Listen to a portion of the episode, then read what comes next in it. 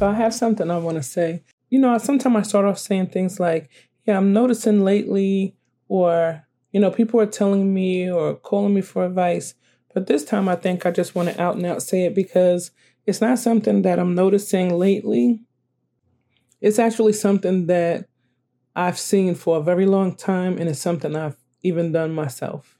When you should check your mate for talking to you a certain way, sometimes you some people may look at it as you cower but in your mind you're thinking that if you show them how much it hurts you that they will stop and i'm here to tell you it has never worked maybe when you first meet someone and they want to show you their best or be their best they may you know back up and apologize more often than not a person be it a man with his mate or a woman with hers will, I guess if it's just that kind of person, they will talk to you a certain kind of way. You will let them see that it hurts you or offends you, probably be sad or whatever.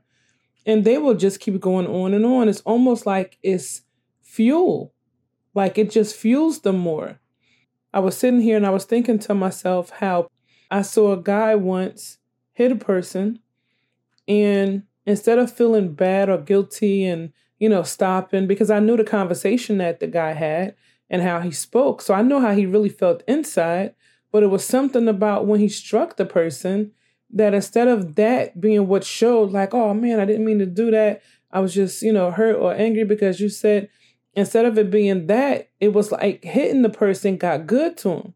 So then he went and hit him again and harder the second time.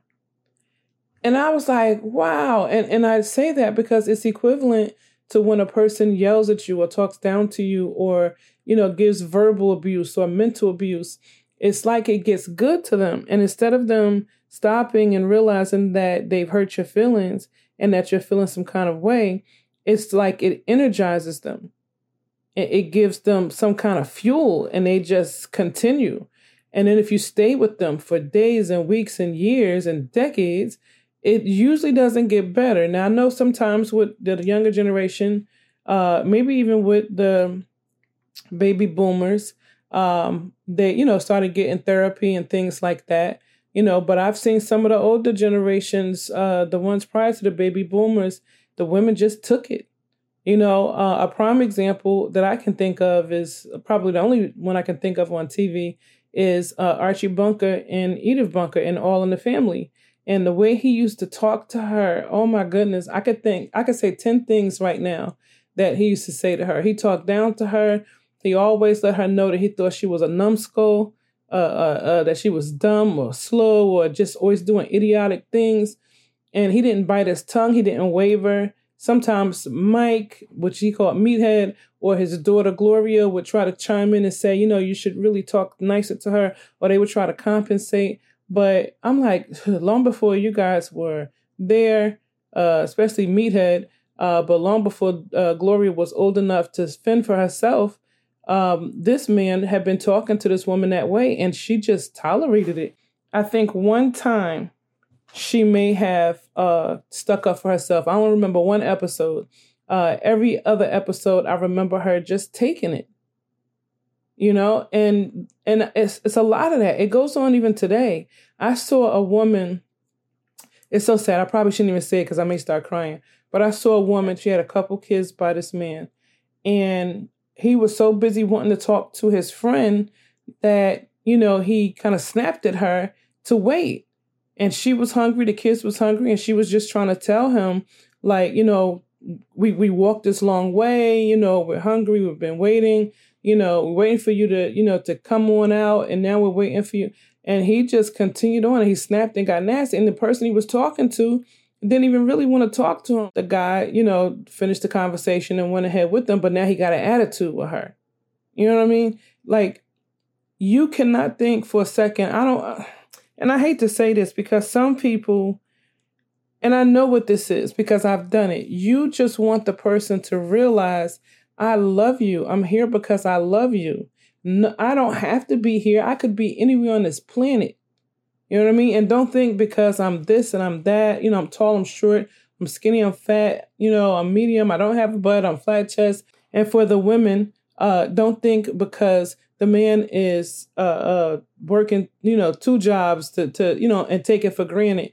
Uh, don't think because he's a blue collar worker or, you know, uh, because he works in the mailroom or uh, maybe because he's a white collar worker and you may, I don't know, like a different type of a man, whatever, whether it's man or whether it's woman, don't think that because of whatever you have in your head that this person is and likely will just stay with you and tolerate the abuse.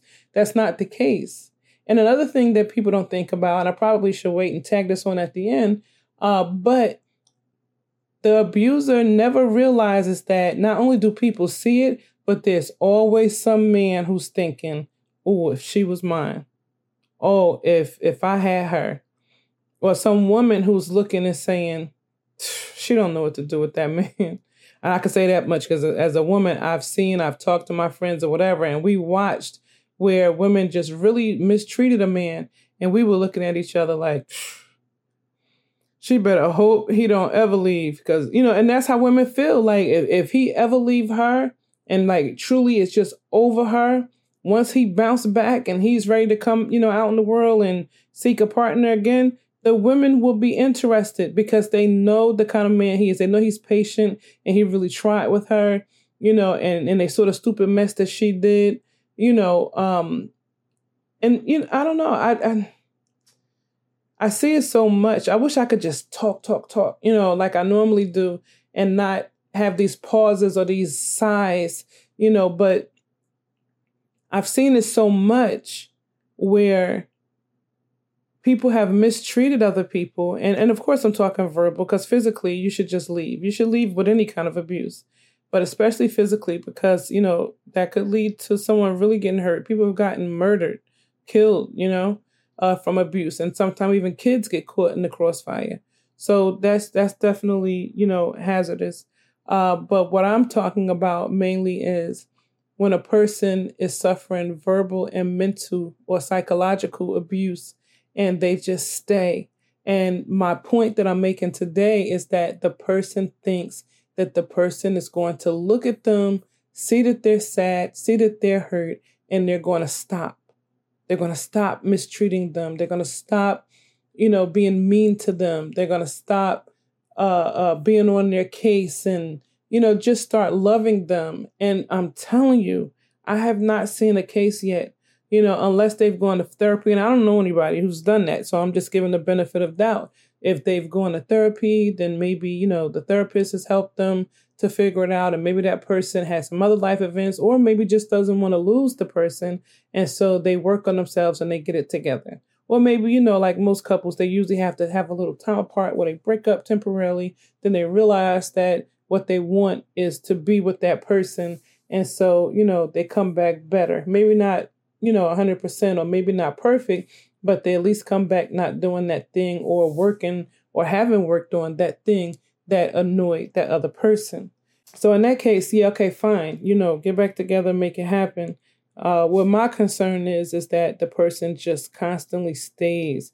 They never leave. They never put themselves first. They never say, "Listen, I'm not going to tolerate you talking to me like that." You know, and if the person decides they want to get in your face, that's a different type of intimidation. They're trying to threaten you as if they're going to do something physically without doing something physically. You know what I mean? And I got to tell you, I, I, I, that's when I have to go because I can't be. I don't like that. I don't like intimidation. That's a form of bullying. You know, I don't like. First of all, even talking to someone nasty. You know, uh, you know, like Archie Bunker was a bully. Talking to someone and treating them like that, that's a form of bullying. Or it just straight up is bullying. You know, and no one likes a bully. So, yeah, you might think you're getting it off because you're doing it behind closed doors, but nobody likes that. And people do talk about you. And this is whether it's a female or a male who's doing it. Yes, people see it and they talk about it, and nobody likes it. You know, even if they sit there and say, Yeah, no, I understand, you know, when they see it, it's one thing to do it. You don't always see yourself. I told my son the other day, you could look in the mirror for 24 hours, you'll never see yourself.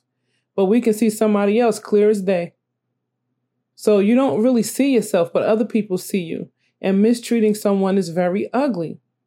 But to the people, my, my talk today is to the people who put up with it. I want to ask why. Why do we put up with it? Why do we stay in a relationship with some with someone who thinks they can talk to us any kind of way? You know, who apologizes and say, "Yeah, I got to do better," but then they do the same bull crap. Why do we stay and why do we take it? Because we can't answer for them. We don't know why they do it. But we can stop and think, why do we put up with it? And we can stop putting up with it and get it together. So I don't know. It just came across my mind. I don't know what I was thinking about, reading, watching, whatever. But it occurred to me that, you know, oftentimes we will stay with a person, listening to the way they talk to us, not liking it, and then, you know, think it's going to get better or think because we show them that uh, this is my main point. What I, the first thing that came to my mind when I thought of this is, you know, we'll feel, we'll show them that we're feeling really sad or really hurt uh, because of the way that they treated us. And we think that that's going to make them, you know, say, oh, I shouldn't have said that and done that. That's my baby. Oh, I love him. I love her, you know, and that they're going to get better. Um, but instead, it ends up being the total opposite. It seems like it's, like I said, fuel, fuel for the fire. It just makes it worse. And that's why I brought up that example about, uh, what was that example I brought up? Yeah. that's why I brought up the example about where the, um, I don't know. You get my point. Anyway, I just thought that I would stop and and give a little bonus recording uh, just to discuss this because it's you know it's something that we really do need to address. It's not nice. We don't like it. Uh, everybody wants to be happy in love. Everybody wants a happy life. Uh, but it starts with respect, respecting yourself and knowing what you will and will not put up with. And the minute that you see something that you will not want to put up with, you go. I know people hate to hear me say red flags. Maybe you do, maybe you don't. But when you see someone do something that you do not like, it's a red flag that is a thing for them, and you jet. No matter what, you how many times do you have to get hurt before you know when to leave? And someone talking to you nasty or being mean and cruel or saying something, you know, uh, once, twice, once is bad enough. But let alone if they say it more than once or they say, you know, different things. Or you got to start seeing people for who they are and you have to already know what you want for yourself and what you don't want. And when you see that come along, let it go. There's somebody out there for everybody. You don't have to settle. Love yourself. Uh, if you don't love yourself, how can you expect someone else to? All right. All right. Well, that's it. I just wanted to kind of put that out in the universe. So I'm going to step off my soapbox now. Everybody be blessed. And just remember, I come here to share my thoughts with you to give some food for thought. And you all know, I'm just saying.